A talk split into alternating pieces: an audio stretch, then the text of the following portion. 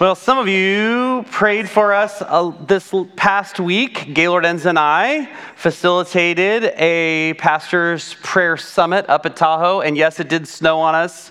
And it is one of the most beautiful places in the world. And that just helped us focus even more to learn how to love one another, to build relationship, and to pray together. So we're talking about Oroville, Chico, Paradise, Glenn County, which would be Capay, Orland, and then Grass Valley. I think I got everybody, all the cities that were represented, multiple denominations. Just an amazing opportunity for us as a region to pray into, Lord, what is it that you have for us? And so, more about that later, but um, was very encouraged and felt um, like that was uh, a, an important step for us, right, Gaylord? So, uh, good stuff. Um, we definitely had a Celtic flavor this morning. If you're interested in going to Ireland on a pilgrimage, I'm just going to throw it out there. We'll see kind of where the interest is. You can text to my text line, which the number is, I don't remember it, so I have to read it to you 530 296 3689. That's 530 296 3689. Text the word Ireland to that and make sure you give me your name as well. Um, and we can talk a little bit about what the details might look like. This is not committing you to anything, this is just saying, I'm interested. We took a trip uh, with 15 people last year and had an amazing experience there. So, there you have it. Well, let's talk about my favorite saint, St. Patrick, who was never officially sainted. It's just true he's a saint. Why? Because he's a holy one. He's a follower of Jesus, and those who are followers of Jesus are holy ones. We are all saints, therefore, it's fair and legal and right to call him St. Patrick. He is absolutely my favorite for many reasons. But just to give you a, a quick overview, he is a dreamer. St. Patrick was a dreamer. What do I mean by that? Well, he is a slave in Ireland. He's just a teenager and he's on the slopes of Slemish, this hill, where he said he learned to pray a hundred times a day, even more times at night. Excuse me. And as he's there on the slopes, he has a dream after six years of being a slave. And the dream, in the dream, uh, uh, an angel comes to him and says, Your, your prayers have been heard. It's time for you to go home. There'll be a ship coming, and you're going to be walking some 200 miles across through the forests and the bogs, and you're going to come to a place where there's a ship going to England or going to where you're, you're from. Get up, go. And so he does. He goes and he finds this ship. And it was this dream that led him to the place where he would then take this ship back home. He gets home, and you would think, oh, well, after you've been a slave, pirates have captured you, your life has been miserable, maybe you just kind of take it easy. No. He actually gets this vision one, one more time. There's this, this dream, and uh, I, I wrote down the, the text from what he says in his confession. I saw a man coming, as it were, from Ireland. His name was Victoricus, and he carried many letters, and he gave me one of them. I read the heading, The Voice of the Irish. As I began the, the letter, I imagined that in that moment I heard the voice of those very people who were near the word, the wood of Foclut which is beside the western sea. And they cried out as with one voice, We appeal to you, holy servant boy, to come and walk among us. And so it's this vision that he has from the Lord. It's a calling for him to go back to this place where he was abused, he was a slave. And he says, Okay, but I see the vision, but it's going to take me a little time before I'm prepared to do that. What's going on? Here's Patrick. And he's looking and he sees this vision. He has this dream of going back to Ireland. It's, it's a ways off. What he realizes, and sometimes we don't realize, is that there's about a 12 to 15 year gap in there where he goes to France to get training so that he's prepared to take on the mission in Ireland. And sometimes the truth is, you've got to go to France before you go to Ireland. Sometimes the Lord needs to take you into the desert to shepherd sheep for 40 years before you're ready to lead God's people if you're Moses. Sometimes, if you're the Apostle Paul, you have to at least spend three years in the desert, some argue more, of training and discipleship before you're ready to take on being an apostle. And God sometimes gives us a dream or shows us a picture or a vision so that we would have faith because there's going to be some detours. There's going to be some times when we go to France before we go to Ireland. And so God gives us these pictures, these dreams, these things. Why? Because His still small voice is always speaking. And this is the series that we're in. If you want to catch up with us on the, on the YouTubes, you can find the Facebook channel and away you go. You can see all the messages and catch up. But we're in a section where we're talking about dreams and visions. Now, um, I normally throw my boxes around, but I think today, especially since I'm sharing the stage with a harp, I'll just show them on, you, on the screen because there are four key building blocks that I've talked about to posture our hearts so that we can hear God's voice. The first is humility, and I think it's the most important. Why? Because no one wants someone to say, God told me this, that you got to do this. Just want to slap them so hard. Humility always draws the presence of God. And the gifts, the spiritual gifts, are always practiced best when there's a level of humility. God's working on all of us in that way. The second for me is stillness and quieting my own heart. Be still and know that I am God, Psalm 46 says. And oftentimes, even in the midst of busyness, you can still, still your heart and say, Okay, Jesus, I'm with you right now. What is it that you want to say? I'm tuning in, I'm listening. What is it that you have to say to me? The third is purity. The pure in heart will see God. And this section specifically is all about dreams and visions, the things that we see.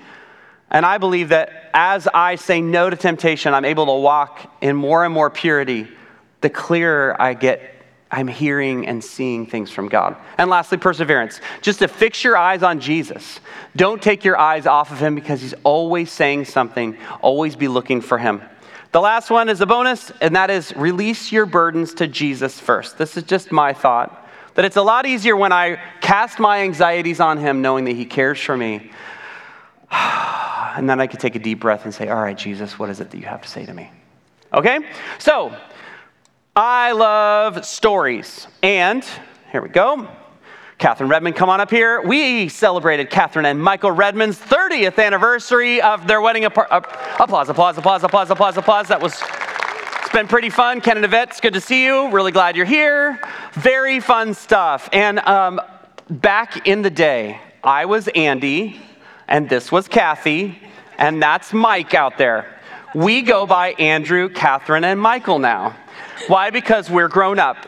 But one of the things that we knew, I knew Michael before you decided to say yes to him. And um, well, some of us wondered if maybe he would be a curious uh, match for you. Um, but it was God who actually spoke to you. Tell us this story because it's a very fun one. Yeah, so there's a number of stories. I told one last night, but um, the one I wanted to share with you today, because it was just such a unique moment for me, is that Michael and I had, um, we dated long distance, got engaged. I was in seminary.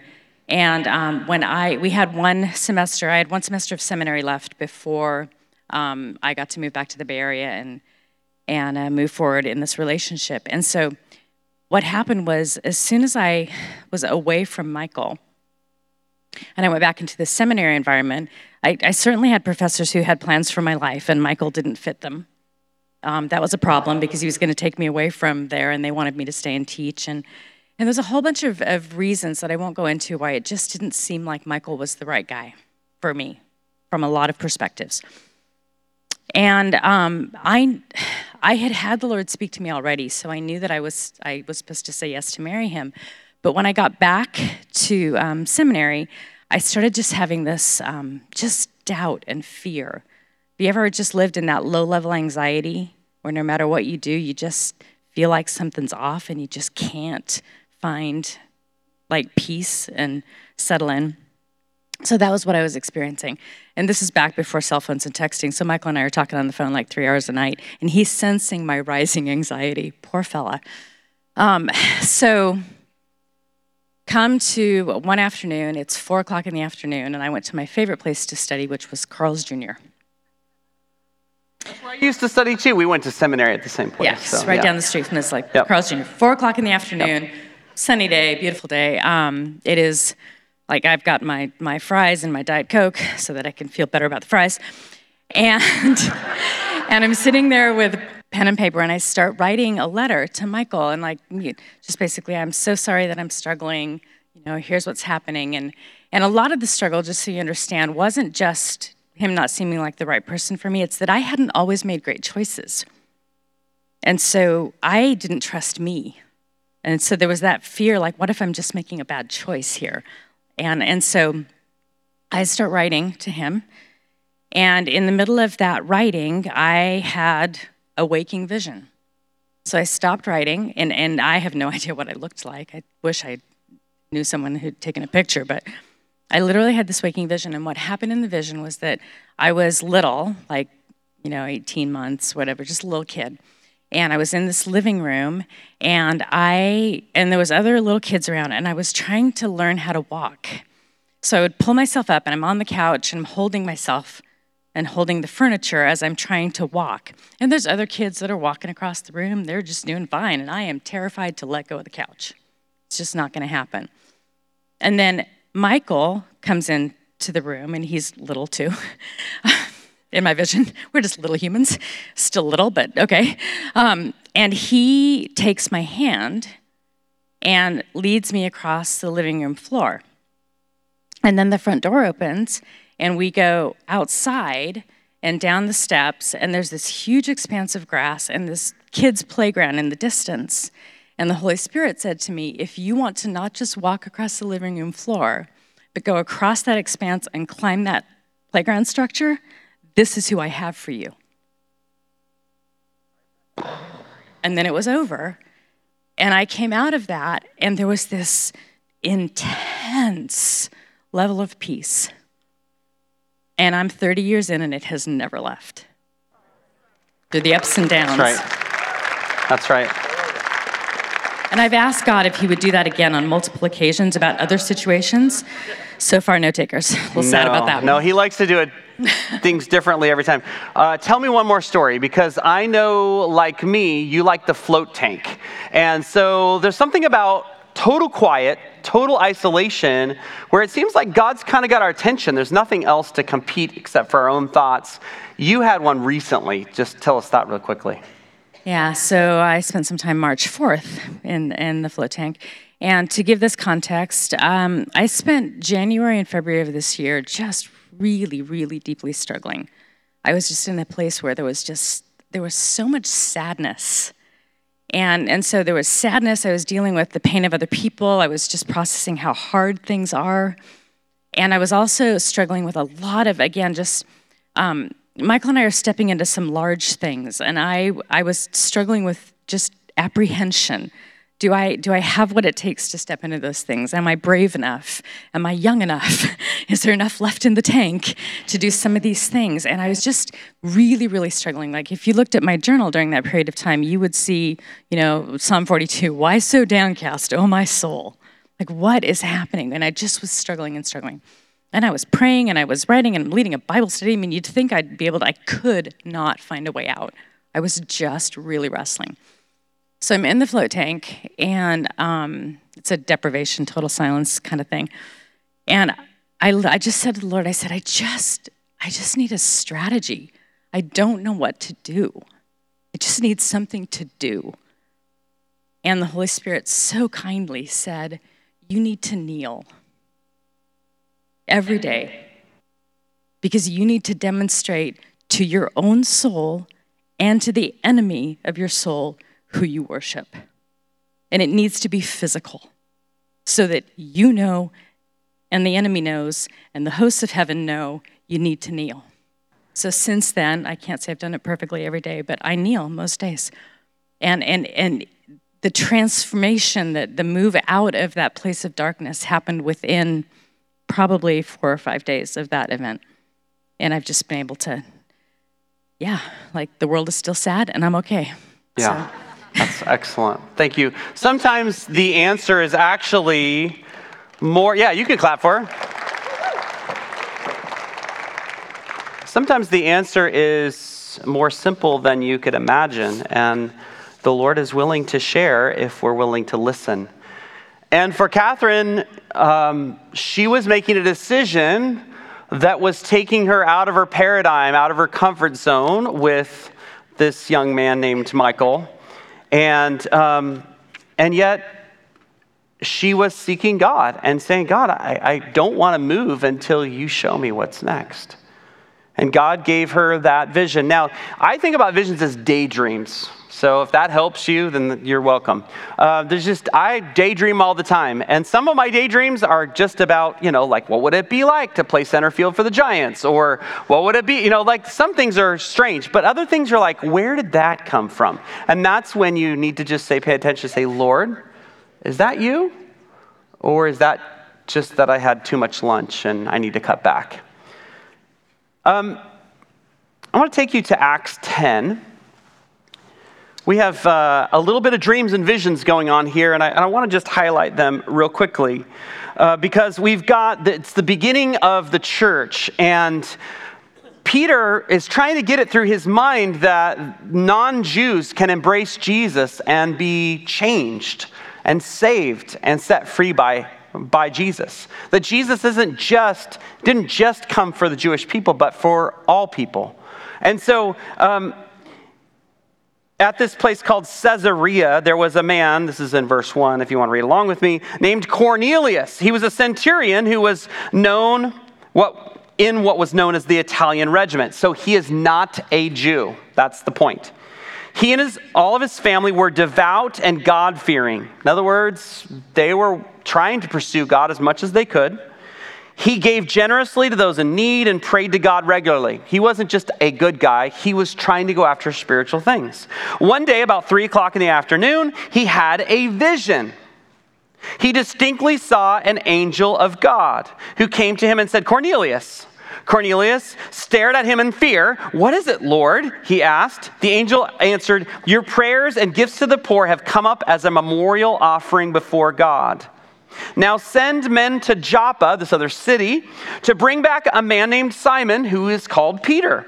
He's staying with Simon the tanner, whose house is by the sea. This is where it's like very specific. This is where you're going to find the guy. This is where he's staying. This is his name. Only the Lord can reveal things like that. When the angel who spoke to him had gone, Cornelius called two of his servants and a devout soldier who was one of his attendants, and he told them everything that had happened and sent them to Joppa. So they're going off on an errand. My boss has seen this vision, and we need you to come and hang out. About noon, verse 9, the following day, as they were on their journey and approaching the city, Peter went up on the rooftop to pray. So, this is one of the 12 disciples who was called now an apostle of Jesus Christ. He is trying to figure out how to follow Jesus. He's just come off his greatest moment ever, I think, where he's healed this lady from being dead and raised her back to life, which is awesome. So, you know, he's, he's doing well, but he's on a learning curve. So he went up on the roof to pray. He became hungry and wanted something to eat. Like most of us who pray, we start getting hungry. And while the meal was being prepared, he fell into a trance. In other words, he's seeing something, a daydream of some sort. He saw heaven opened and something like a large sheet being let down to earth by its four corners. It contained all kinds of four footed animals, as well as reptiles of the earth and birds of the air. Then a voice told him, Get up, Peter, kill and eat. Surely not, Lord. Peter replies, he's really good at um, arguing with God. Are you like that? Uh, I have never eaten anything impure or unclean. Wow, that's quite a statement. He might be true. The voice spoke to him a second time. Why? Because God's a repeating God. He doesn't want you to miss it. He's not going to say, oh, that was a one time impartation, sorry. No, he's going to make sure you get it. Why? Because he loves you. Dude, the voice said to him a second time, do not call anything impure that God has made clean. This happened three times, and immediately the sheet was taken back into heaven. Peter's wondering about the meaning of the vision. Good news. Even people who are apostles wonder about what was that. Okay? So you're all good. Even he's like, that Paul guy, he's hard to understand. So you're in good company. The men sent by Cornelius found out where Simon's house was and stopped at the gate. They called out, asking if Simon, who was called Peter, was staying there. Peter was still thinking about the vision. He's still going, God, what was that? The Spirit said to him, Because when you ask God a question, He's delighted to answer. If you want to learn how to hear His voice, you need to start asking Him questions and then pausing and waiting for Him to answer. You might feel silly, but I promise it has helped me every single time I've tried. So the Spirit said to him, Simon, three men are looking for you. So get up and go downstairs, and do not hesitate to go with them, for I have sent them. This is the confirmation from the Holy Spirit. Hey, you kind of have a hard time sitting down for a meal with these people who are not Jews. That's culturally what's going on. Yeah, no, don't. Just go. Peter went down, said to the men, I'm the one you're looking for.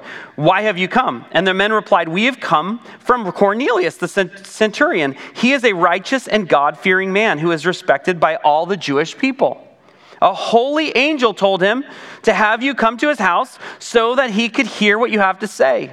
Then Peter invited the men into the house to be his guests. In verse 28, dropping down, he talks to the people in this house and he says, You are well aware that it is against the, our law for a Jew to associate with a Gentile or visit him. But God has shown me that I should not call any man impure or unclean. So when I was sent for, I came without raising an objection. May I ask why you've sent for me? The rest of the story is beautiful. Cornelius says, We, we want to know this holy, we want to know this Jesus. And salvation comes to the entire house. But this is a hinge point in the book of Acts. As Peter is learning, things are a little bit different than I thought. Jesus actually came for all peoples, and this is blowing my mind right now, but I had to have a word from God in order to know this is okay.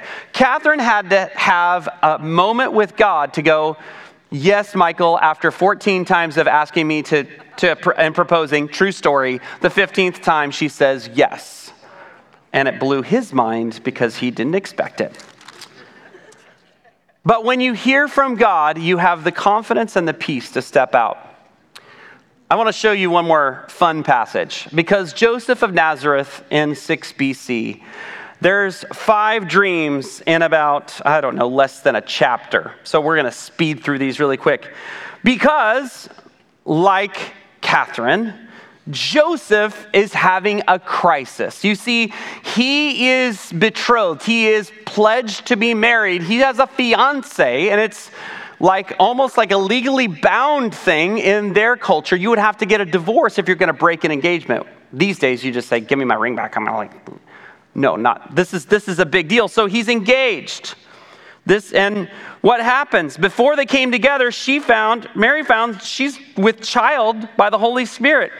Because Joseph, her husband, was a righteous man and did not want to expose her to public disgrace. He had in mind to divorce her quietly. You had to technically get a divorce if you were going to break up with your betrothed. But after he had considered this, an angel of the Lord appeared to him in a dream and said, Joseph, son of David, do not be afraid to take Mary home as your wife, because what is conceived in her is from the Holy Spirit. And the angel goes on to explain this is going to be Jesus, the one who will save his people. And Joseph obeys. It takes a radical experience with an angel in a dream from God for Joseph to go, okay, Mary hasn't just been catting around and got pregnant. Like, this is from God. Okay, I, am I'm, I'm willing to go through with this. Well, so of course, if you know the Christmas story, you know that they make the trip to Bethlehem down south, and while they're there for the census, Jesus is born. And after Jesus is born in Bethlehem in Matthew 2, there are these magi, these people who come from the east, and you think of them as three kings because they bring frankinc- um, gold, frankincense, and myrrh. There may have been more, who knows? There's just three gifts, so we're just going to assume there's three guys. And so then they're coming and they ask King Herod, hey, we've seen this this star. We know that there's a new king that's been born. Where is he? We've come to give, you know, give credit to him. And Herod's like, oh, uh, I don't know, but if you find him, let me know so I can go worship him too. Herod, who is an absolute rascal, wants to kill Jesus as soon as he finds out who he is. Magi go on their way. They show up and you know populate your nativity set. So you've got lots of people with camels and gifts, and they give the they present the gifts of gold and frankincense and myrrh. And uh, verse 12 of chapter 2 and having been warned in a dream not to go back to Herod, they returned to their country by another route. So now we've got a warning dream, a different kind of dream here in this passage. We're going to see three more warning dreams in a row. Ready? And after this warning dream, when they had gone, next verse in 13, an angel of the Lord appeared to Joseph in a dream. There's a lot of dreams going on here. Get up, he said, take the child and his mother and escape to Egypt. Stay there until I tell you, for Herod is going to search for the child to kill him. And so he got up, took the child and his mother during the night, and they left for Egypt. I love Joseph's willingness to obey right away. This dude obeys. I mean, like, it's, he doesn't say, I'm kind of tired, I'm going to hit the snooze button, I'm going to wait till the morning, and then I'll obey. God's not interested in you waiting around to obey. Selective obedience is not obedience at all. Delayed obedience is not obedience at all. When God says move, it's time to move now. Why? Because his divine timing is perfect. So Joseph steps through and he goes to Egypt. Now he's in, in Egypt for a season. And uh, verse 19, after Herod died, an angel of the Lord appeared to a dream, in a dream to Joseph in Egypt and said, Get up, take the child and his mother, and go to the land of Israel. For those who are trying to take his, the child's life are dead. So he got up, took the child and his mother, and went to the land of Israel. All he does is obey. All Joseph does is obey. He's amazing. There's a second part, though. So he goes to Israel and he goes, uh oh. There's, when he heard that Archelaus was reigning in Ju- Judea in place of his father Herod, he was afraid to go there. So here's Joseph. He's like, Oh man, Lord, I know you sent us back, but I'm afraid. It is so okay to tell God you're afraid when you're afraid. He knows already, but it's really healthy for you to admit it. I'm afraid, God, help me. I need your peace. What does God do? Having been warned in a dream, there's a fifth dream here. He withdrew to the district of Galilee and he went and lived in a town called Nazareth. So it was fulfilled that was said to the prophets, he will be called a Nazarene. Five dreams in such a short period of time. And many were warning dreams.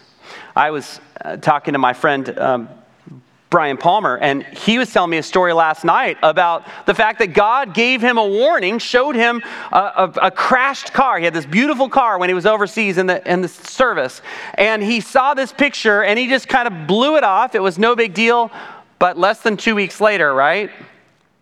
Totals his car. And it was a warning dream.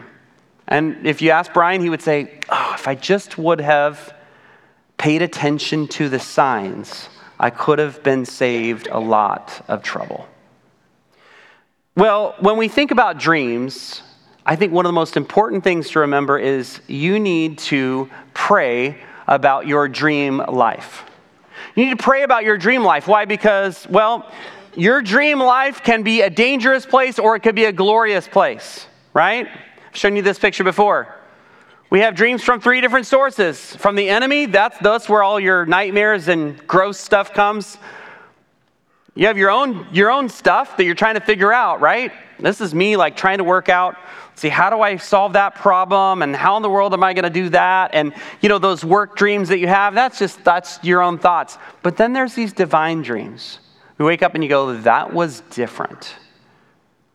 And we want to pray for those kinds of dreams and less of the other two. Now, if you want to work out your problems in your dreams, you just go ahead.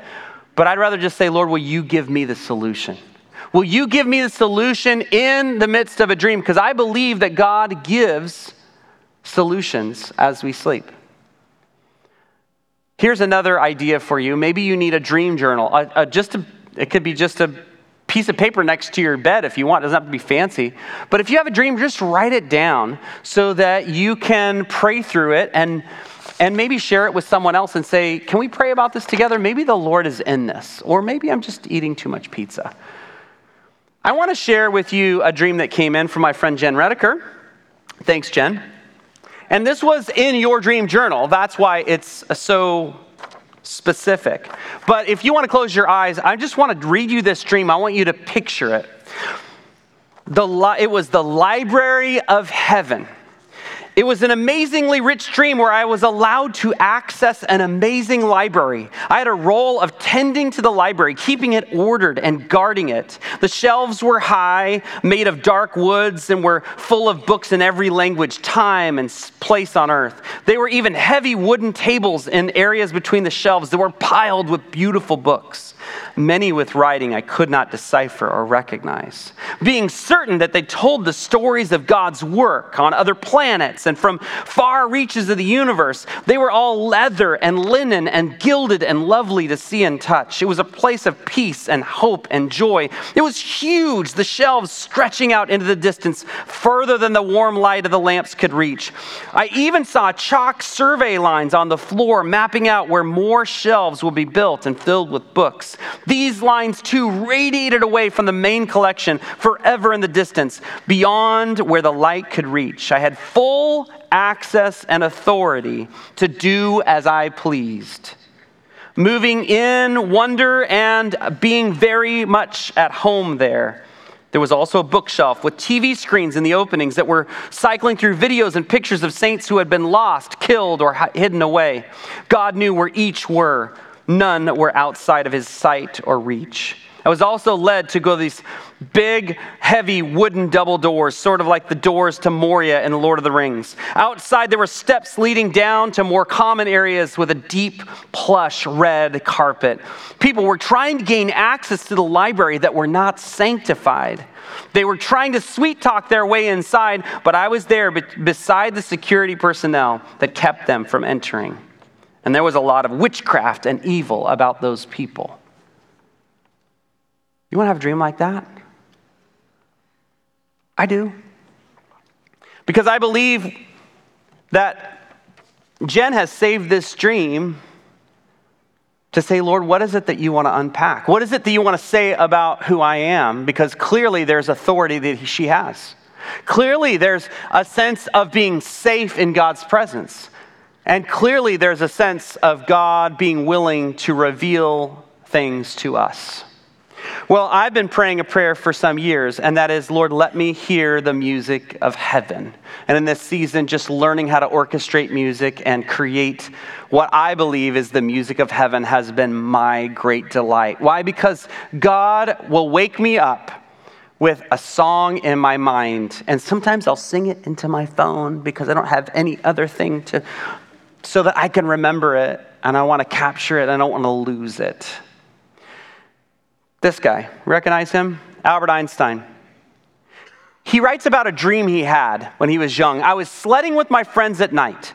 I started to slide down the hill, but my sled started going faster and faster. I was going so fast that I realized I was approaching the speed of light.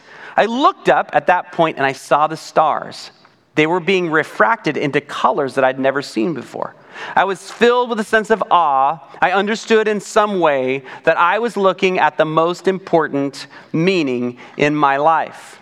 So, this is before the turn of the century, the last turn of the century. He said this I knew I had to understand that dream and you could say, and I would say, that my entire scientific career has been a meditation on my dream. He also further says, I want to know God's thoughts. The rest are mere details. I don't know where Einstein was with Jesus, but I know that that's a very interesting concept to come from him. Why? Because God wants to reveal his wisdom. We see this in Solomon. We see God experiencing Solomon in 1 Kings 3. He says, What do you want? He says, I just want a wise and discerning heart. God goes, Good choice. I'm going to give you all the rest. And who makes Solomon one of the wisest men ever. Last point sometimes in dreams, you'll dream about someone, and you guys are doing a good job reporting to me. By the way, I'd love to hear more stories. You can email info at ncchico.org. Uh, send me your stories, or you can find ways to find me and, and let me know. I would love to, uh, to either share your stories or I'll always get permission. I will never do it without permission. But if someone comes up in one of your dreams, the first thing you should do is pray for them. The first thing. You can ask the Lord what the, me- the dream means later. And it doesn't mean you have to always share the dream because the context of them in the dream might not have been very pretty. And we don't know where that's coming from. So, but if the Lord brings them to mind, please, please, please and I was talking to one of my friends in the back, and she was saying, Yeah, we t- started talking about dreams and stuff, and now I've been having these dreams, and the Lord's been showing me what to do. And waking up in the middle of the night, yep. Isn't it great? Why? Because God's talking to us. And He wants to move us into an adventure, this life of adventure that we call the life to the fullest. Nothing else is like it. I just can't wait. Every time I go to bed, like, Lord, what is it that you're going to give me tonight? What solution for an issue at work do you have for me? What new strategy do you have for me so I can connect with my kids? Lord, what song do you want to put on my heart? I have this little Irish reel that came into my mind yesterday afternoon. And I was singing it into my phone really quick because I was trying to work on my sermon and we were doing the Ducky Derby out here. And I was like, oh my gosh, I don't want to lose this. Why? Because it's the music of heaven that God is sharing with me. And I, I, I want to live in those moments and then share them with the world. Why? Because I believe that they're shared with me to be a blessing to others. So, allow me to pray for you. And then I think that y- y'all have some stuff planned and Jesus, thanks um, that you're always speaking. Thank you, Lord, that this church is here because you were speaking to Ken and Wava so many years ago. Thank you for raising up sons like me in this house. What a privilege it is to come back as a son to be the father. And as a father, I Lord, I just really want to live this naturally supernatural lifestyle well. So I pray that you would teach us to hear your voice, to be sensitive to dreams and visions, pictures, and things that you show us. May every time that we pray be informed by the will of heaven. May your kingdom come and your will be done on earth as it is in heaven. Thanks, Jesus, for your goodness. Amen.